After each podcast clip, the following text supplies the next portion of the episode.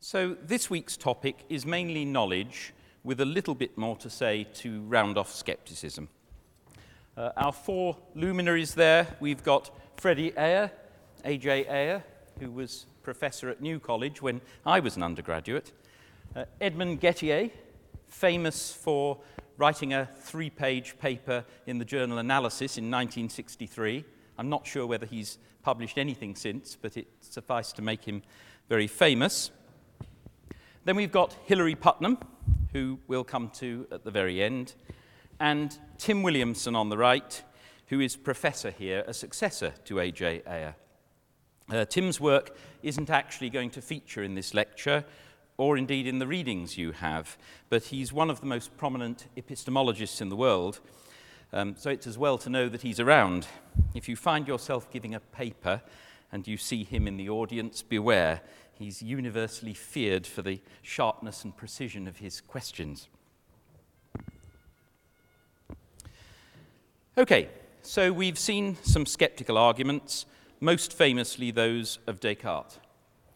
And those sorts of arguments rather suggest that if we put a threshold for knowledge very high, then we're quite likely to be driven to the conclusion that we don't know anything at all. Descartes' own answers don't seem to work very well. Other answers are all very controversial. It's rather tempting to try to get round this problem by redefining the notion of knowledge, to provide a useful distinction amongst the beliefs we have.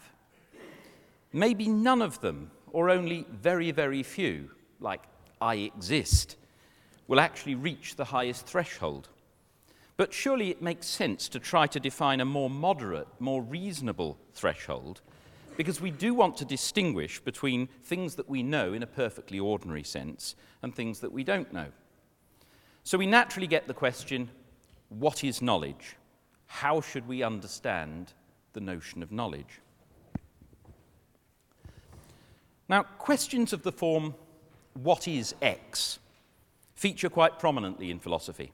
If you go back to Plato and look in his dialogues, you'll see that Socrates is always asking this sort of question. In fact, it used to be the case, I think, that people thought of this sort of thing as absolutely paradigmatic of what philosophers do. Philosophers search for essences by trying to define things. I don't think you'll find it's nearly as prominent these days, but such questions still come up quite a lot in topics like personal identity or freedom. What do we mean by freedom? What is freedom?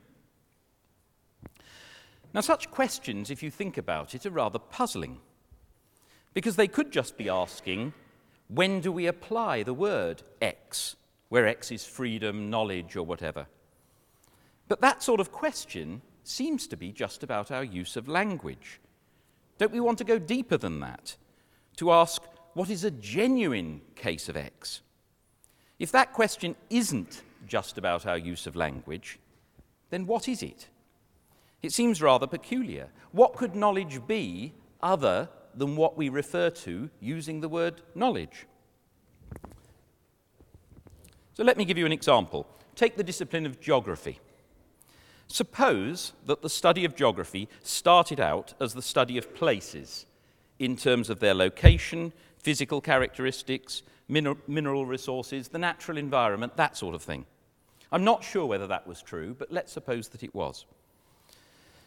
Then, over time, people became interested in things like land use, economic considerations, maybe even culture. And if you study geography now, you will find that culture is one of the things that gets studied. Now, you can imagine someone saying, That's all very well. You now study culture as part of geography. But is culture really part of geography? Does geography really include cultural things? Well, if the word geography is now used to cover cultural matters, amongst others, then sure, the discipline of geography includes culture. How could it not? So it might well look as though the kinds of questions we're asking when we ask, What is X? What is knowledge? just come down to language. And in the 1950s and 60s, Oxford philosophy was famously identified with ordinary language philosophy, as though the purpose of philosophy was just getting clear about how we use ordinary language. If that were all there is to it, then it would be rather an uninteresting kind of question. But with most of the concepts that interest philosophers, there is something deeper at stake. Take the case of freedom, which we'll be looking at in a week or two. There, we're not just interested in how we use the word freedom, we want to know what kinds of acts we should describe as free. Because the notion of freedom is tied to moral responsibility. We think it matters whether somebody is free. It could turn out that we describe actions as free when really, from a God's eye point of view, they're not. Maybe we describe people as free in certain circumstances in ordinary life, but actually, if we knew about it, there's no moral responsibility there, no genuine freedom.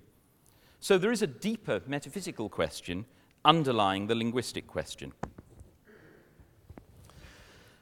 Now, likewise, in the case of knowledge, the concept of knowledge has a normative aspect.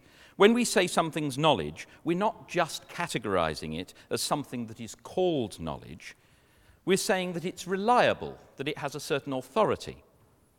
So it is possible to ask of a particular belief, well, everyone says they know this, but is it really knowledge? Do they really know it? Again, a similar issue arises with Strawson's response to the problem of, problem of induction. It's on your induction reading list. He famously says that inductive methods just are what we mean by reasonable. When we describe an inference about the world as reasonable, that just means it meets inductive standards. But a very well known answer to Strawson is to say, hang on a minute, no. When we say that a method of inference is reasonable, we're not just saying that this is the kind of inference that everybody calls reasonable. We actually mean that it is reasonable, that it has normative force, that this kind of inference really does convey assurance to the conclusion. The kind of conceptual analysis that we're doing on the concept of knowledge provides a nice example of this, and that's a good reason for having it in this general philosophy course. From this example, you can get an idea of the kinds of things that typically pop up in these sorts of discussions. So, one of the things that often comes up is appeal to linguistic intuitions. Now, when people talk about intuition, it's sometimes a bit sloppy, as though they're saying, oh, well, this is just something I think, an intuition, you've got to accept it. But actually, linguistic intuitions have a particular authority because if you're a native expert speaker of your language, then certain things do just come naturally to, to you to say, and that does carry some authority for the standard use of language. Now, obviously, that doesn't necessarily tell you anything about philosophical truth, but it does keep you on the rails of using language correctly. Puzzle cases also feature a lot, as we'll see in this lecture. Some people call these intuition pumps. The idea of a puzzle case is that you sketch out some hypothetical scenario and then you ask, well, what would you say about that? And clearly, what you try to do is devise puzzle cases which steer your hearer's intuitions in the way you want to take them. So often you'll find in philosophical debate, each side is producing puzzle cases to favour their own particular point of view. You'll find in personal identity, for example, puzzle cases feature quite highly. Then, obviously, we get argument and we get systematization. We try to pull all these intuitions and thoughts together to make sense of them all together. So, let's now embark on a discussion of knowledge and its variants, trying to employ some of these methods to straighten out what we want to say about it. So, first of all, let's distinguish between three different kinds of knowledge acquaintance, knowing how, and knowing that. What we're interested in here is propositional knowledge, knowledge that P. A strange phrase, but you'll find philosophers use it quite a lot. So, P is a proposition, could be any old proposition. But notice, knowing that P is the case is quite different from having acquaintance with somebody or something or having practical knowledge. For example, I know how to ride a bike. I don't exactly know how I do it.